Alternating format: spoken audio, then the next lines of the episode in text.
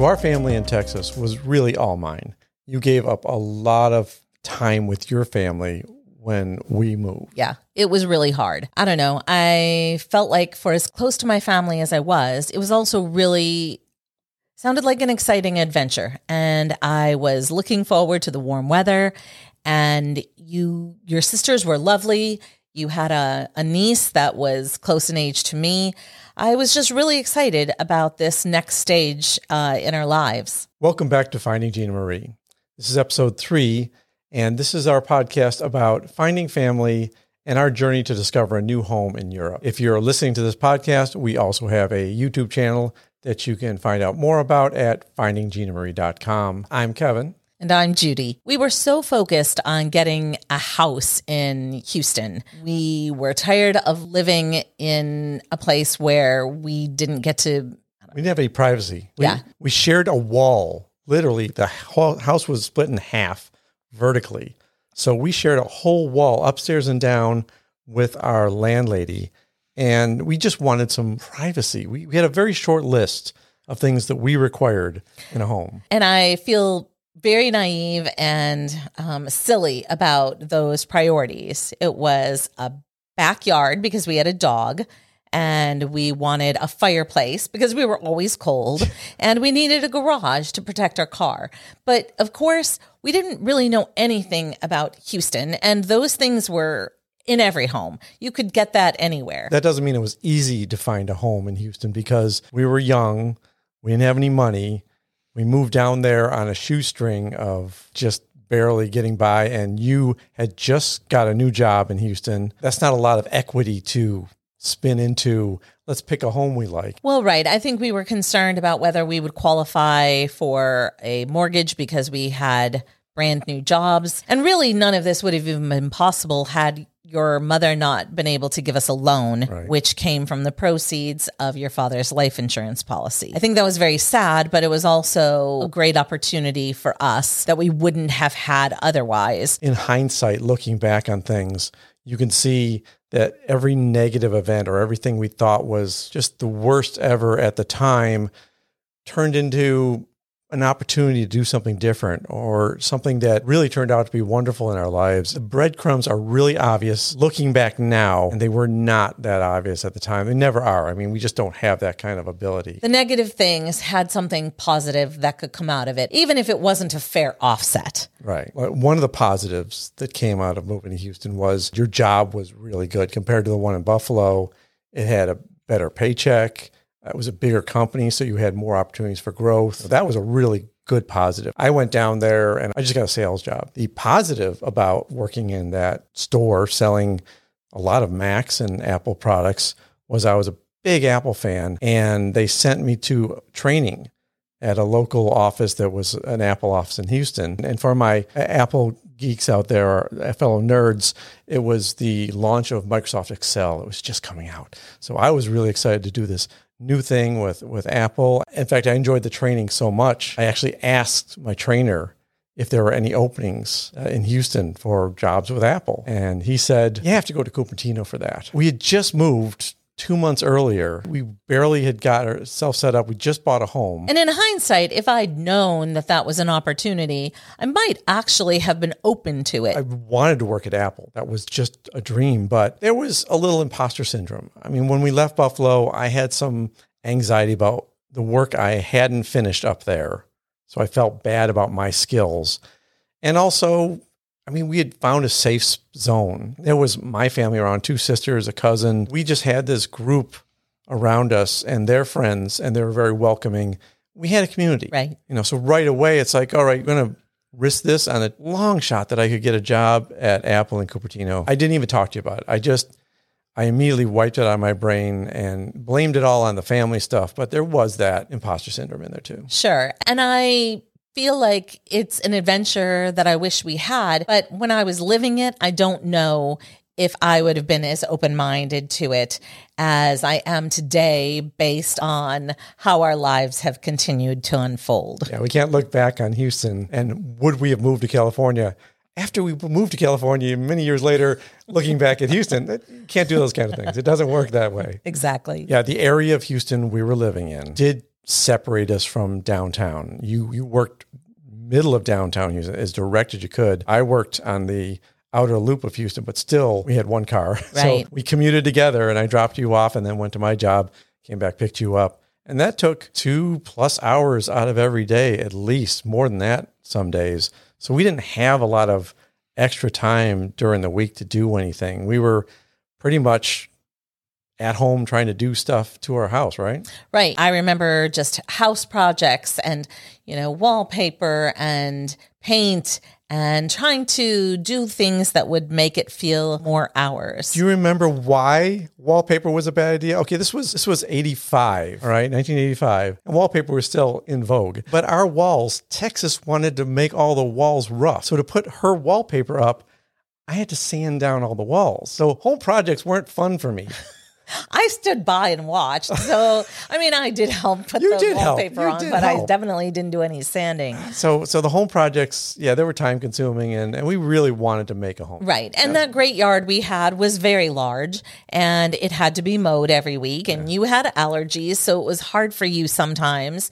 And we had a dog. So that required cleanup. And so basically, our weekends were spent with a lot of home responsibilities. So even though we were living in maybe a cool city, we didn't eat out at a lot of restaurants or do a whole lot of um, exploring downtown. I feel like for as much back and forth as we had to make in commuting, we had no desire to go and make an extra trip on the weekends. I mean, we still weren't rolling in money. No. Three months into the time we were there, the company I worked for went bankrupt. But that led to another opportunity that you just fell into. And so, more, well, more breadcrumbs. The last day I worked there, met with a person that would become my business partner soon after that. But we did make it downtown to Houston once in a while. We we did figure out that it's fun to go to plays at the Alley Theater. Yes, we did get a season pass to Alley Theater, which was very close to my office, in fact. Yeah.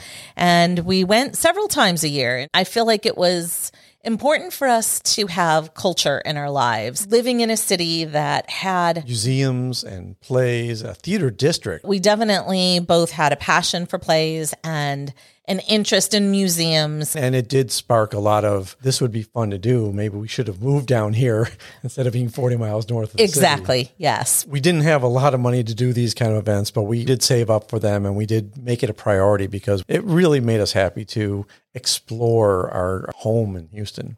Right. But about three years after we were living there, I got a call from my mother to let me know that she had found breast cancer. That turned my world upside down. I felt very guilty that we weren't closer to be able to help her more. And in my family, cancer was was still the big C word. There was a lot of terror tied into all of that. My mother had a hard time with it, but she actually didn't realize how much power and courage and strength she had.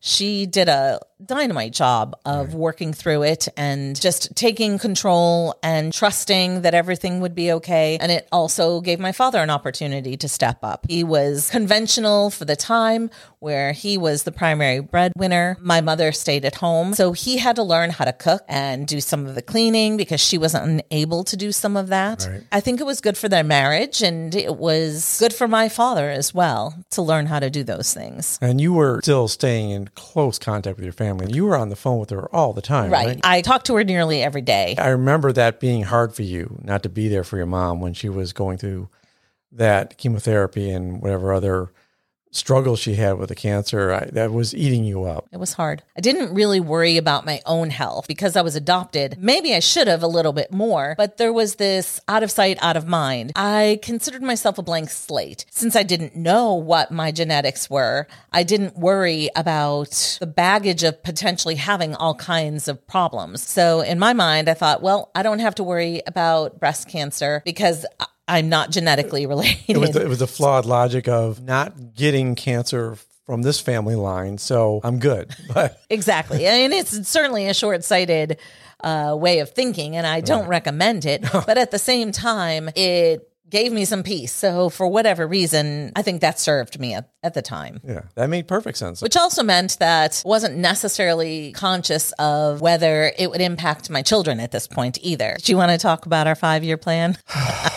we didn't have children at the time. And there was this agreement when we got married that we'd wait five years before we started a family. And I think about Three and a half years into that, her friends started having kids. She started looking at me going, But all my friends are having kids. I'm like, But we have a plan. We have a five year plan. And it kind of stressed me out that you wanted to start early on that. We had a some money set aside that we were going to put a deck on our house. Right. Your sister came up and mentioned that her family was going to be going to Hawaii. Right. And did we want to go along with them? Both my brother in law still worked for the airlines. They offered, you know, you can use your in law passes, and the two of us talked it over, and we're like, "Yeah, we're not getting bumped on vacation. We don't have Hawaii. yeah, we don't have much vacation time. We're gonna we'll we'll scrounge up some money, and we'll we won't build the deck in the backyard. We'll go ahead and use that money for." This trip. This was going to be our last hurrah before we had kids and needed to really settle down. We could have spent this money on a deck and maybe sat outside more in the Houston heat, or we could have experienced all these new things. You know, growing up in Buffalo, taking your trips to Florida, my trips to Canada, were not all that filled with excitement. And this was a brand new place for us and kind of sparked that we should do things like this. This is right. this is pretty cool. I feel like it was the germ of the idea that it was better to be putting our money towards experiences and making memories versus stuff. The only thing is I feel like we planted that seed in very, very deep soil. so it took us a long time, longer than I wish it would have, yeah. for us to take advantage of that different mindset than right. what we've always had. This was 1988, right? Correct. Yeah. Yes. And we managed to give birth to our son, well, give birth to work. Yes, I did. And and then also have another child. Right. And then 2 weeks after he was born, which was 2 years after the first one, we moved into a bigger house that we had built for ourselves. Again, choosing stuff over experiences. But we justified it with we need room for these kids. The street we were on was the main street. Right. And we were thinking, you know, we don't want our kids on a main street playing outside. It'd be better if we were in a in a nicer place. We happened to see a during a showcase of homes thing they used to have every year, a place we could almost afford. Right. If you work the spreadsheet just right, our paychecks kind of covered it. It met a lot of our criteria, which had grown since our first home. More than a fireplace, a garage, right? A yes, and the realtor had told us that you'll only live in a home for five years, and then you'll want to turn it turn around and buy something bigger and better anyway. But that really wasn't true. We lived in each of our homes for much more than five years, and I also feel like nobody talks to you about the work it is to get your house ready to sell and worrying about whether or not you can get what you paid for it. Right. And we took a loss on our first home. We made the decision to do it, but it wasn't maybe the most fiscally responsible choice. No, we but, but we didn't know when things would get better. You're in the moment. It's, you can't just pick up and go and on a whim and decide you want to live somewhere else oh. unless the market is ever in your favor. That's not us. That's not our experience. Let's backtrack a little bit because there was that point where your mother had more health problems. This kind of led into a really important inflection point where finding Gina Marie was more central to our life. Right. My parents had decided to move to Florida. They owned the convenience store in Buffalo.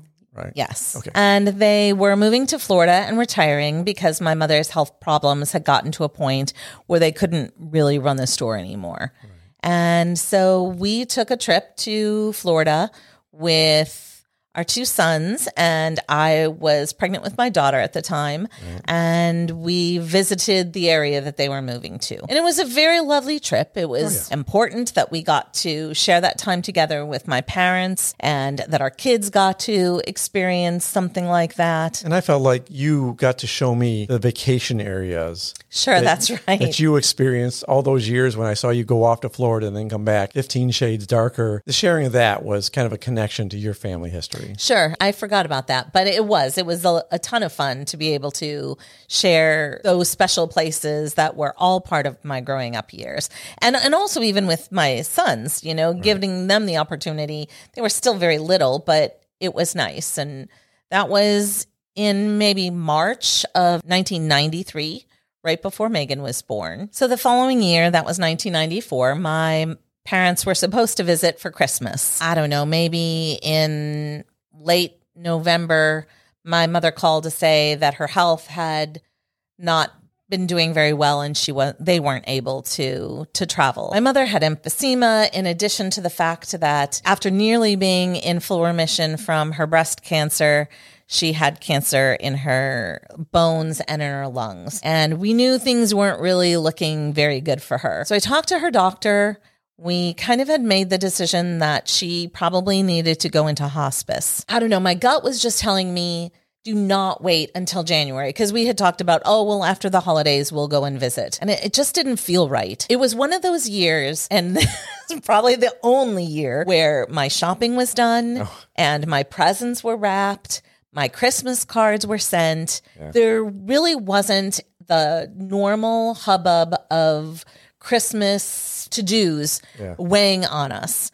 And your sisters were just very lovely and generous, and they offered to watch the kids while I decided to go to Florida and be with my parents. Right, because I still had to work during the day. Right, so they, yes. they took the kids during then. Again, in hindsight, that was just amazing that you had that opportunity at that time to go because normally you wouldn't have gone alone. Exactly. It was a bittersweet experience. My mother and I had a chance to kind of talk through things, and she let me know some of her fears. And I don't know, it was just like a very precious time for us to spend together. We were talking about preparing her to go into hospice. So things just really took a hard left turn when we were taking her to the doctors and she started to fade. She ended up dying on the way to the hospital. I was just so incredibly grateful to have been with her because I was riding in the ambulance as well and my father was following behind. So I knew what was happening and I was able to get to the hospital and be the person who told my father that my mother had passed and really just to help him cope dealing with the love of his life. And they had been married since they were teenagers. My mother was 17 when she got married, and she died when she was 56 years old. Way too young oh, yeah. to have younger passed away. Younger than my dad right at, at, 60 you being there for him the universe just came together right for that moment right one of my most special memories is us being in florida when i was a kid we had double beds at the time in the hotel and my parents e- each of them were on a different bed and they were holding hands across the aisle i don't know it was just such a sweet memory of the two of them you know you have young kids and in the middle of it you're just taking a moment to love each other Right. Because my mother was not typically very demonstrative in public. Her attitude no. was, if this is what you do in public, what do you do in private? And yeah. she was not happy when we were dating and there was any kind of hand holding or kissing in public. The look. It's like that was not okay. Going back to the other stuff, I felt like it was just such a privilege and an honor for me to be with her in those last moments and and to be with my father. And even though it's this terrible circumstance and it was literally two or three days before Christmas. But I just felt like I had been given a gift to have shared that time together. And what a relief it was to have had that little nudging and then followed it because right. I can't imagine how it would have felt to have regrets. I feel like I've lived my life really trying hard not to have regrets. You said your gut told you you had to do this. It's knowing that that little voice inside you that says, say yes, do this now. Those times that we've done that, we can look back and say, wow, that is amazing that we had that opportunity or that, that we were there for that moment. That really was one of the most critical steps in helping us with finding Gina Marie because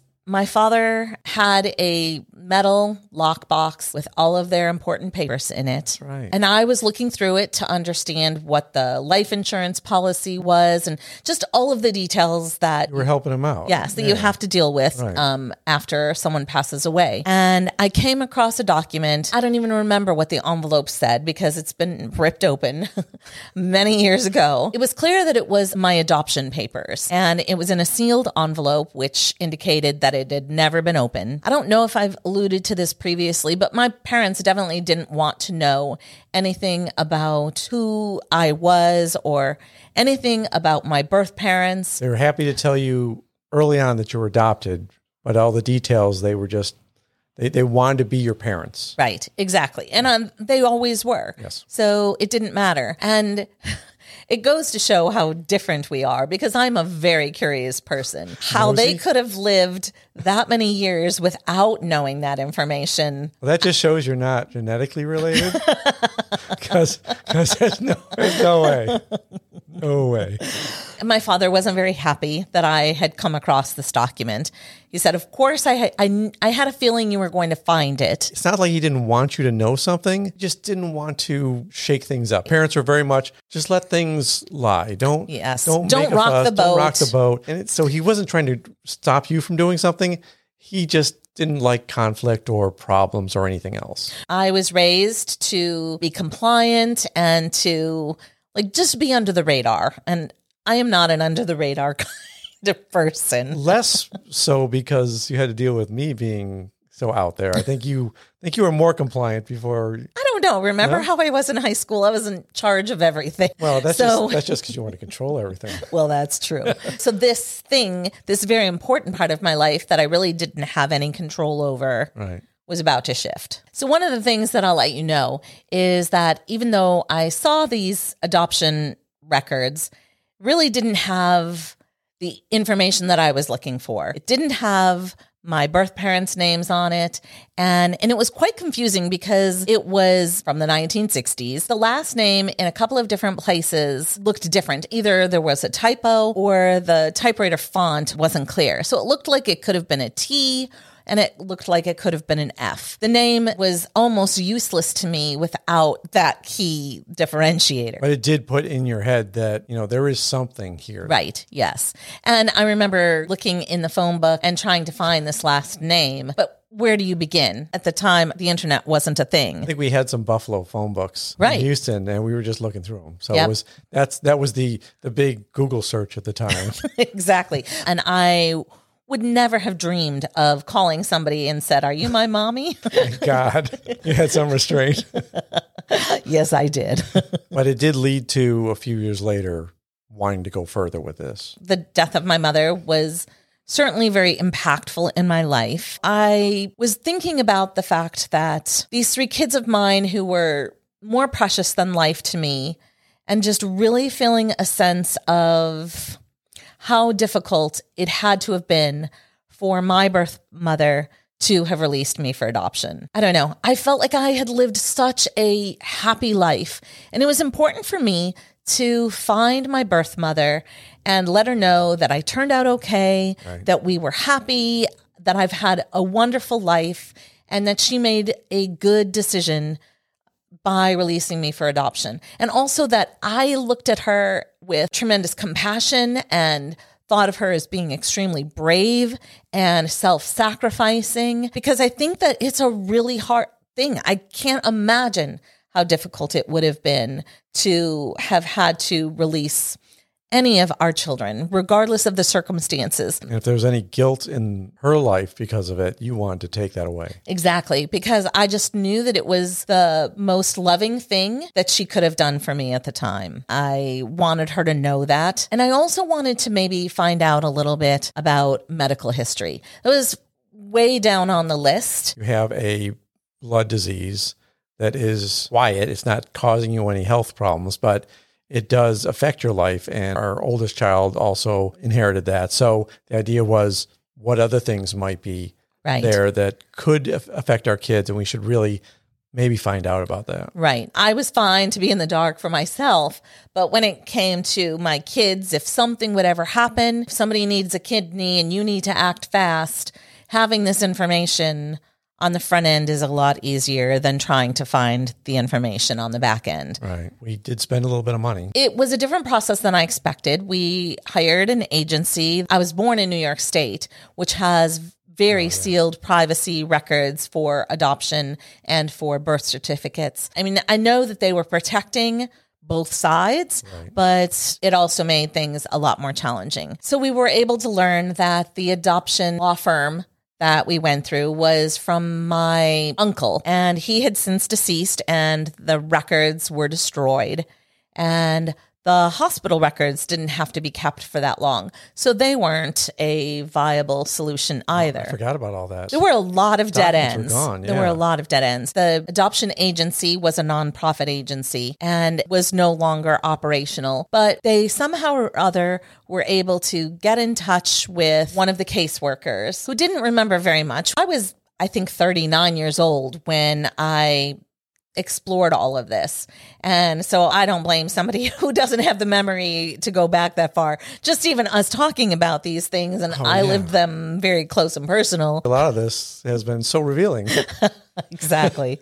Yes. So she remembered some things, but then there were also non identifying pieces of information from them that they were able to share with me. They, they And- confirmed your Italian heritage. Confirmed my Italian heritage, gave me some information about my parents' ages and circumstances, hobbies, and interests. It had said that my father's father had died from heart issues. And so there was actually some medical information in there that at the time, like I had actually even forgotten about because I was so focused on finding out names and they weren't able to provide that information. In some respects, I kind of felt like I'd hit a dead end. It gave me some closure in understanding the circumstances, which I kind of already had imagined Yeah. for myself anyway. So there weren't really surprises there. At the same time, I don't know that it was entirely satisfactory for me. The only recourse at the end of it all was that I could put some information in my file. So if either my birth mother or my birth father ever tried to contact me, there was at least information that said I was open to having them reach out to me. I guess it wasn't such a dead end. No, not at all. Honestly, the emotional aspect of it all overcame some of the practical value that I did get from it. Well, this definitely was breadcrumbs to finding Gina Marie. It really was an important part of the process. And I think the other important part of the process was that we started traveling more. Yes. And we'll get into that in the next episode because we talked enough in this episode and I think we should wrap it up. I agree. If you enjoyed what you're hearing so far, please give us a thumbs up. If you are following us from a podcast player, please leave a review. Give us comments. Let us know what we're doing right, what you want to see more of. Please consider subscribing so that you won't miss any of our episodes. And feel free to hit us up on Twitter. And findingginamarie.com will give you all our contact information. Please uh, contact us through there. And uh, until next time, Until next time. Sorry. Huh? I had a burp. Just start over. okay. like just say we did go to some plays and I'll fill in if I need to. fine. Oh, it's snotted. So that's not good. You need to wipe that off your cheek. No, it's good there. It fuels my hate fire. Yeah.